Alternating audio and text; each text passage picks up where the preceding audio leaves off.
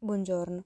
Il verso di questa mattina è in Romani 8:35, nella versione The Passion, che dice: Chi potrebbe mai separarci dall'amore infinito dell'unto di Dio?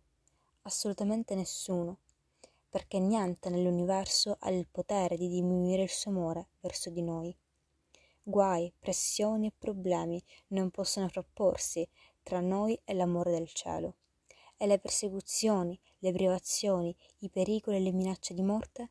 No, perché sono tutti impotenti a ostacolare l'amore onnipotente. Non nulla potrà mai separarti dall'amore di Cristo.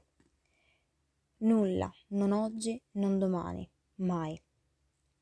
Quando sei perseguitato, sei ancora coperto dall'amore di Cristo che si prende cura di te e ti porta alla vittoria.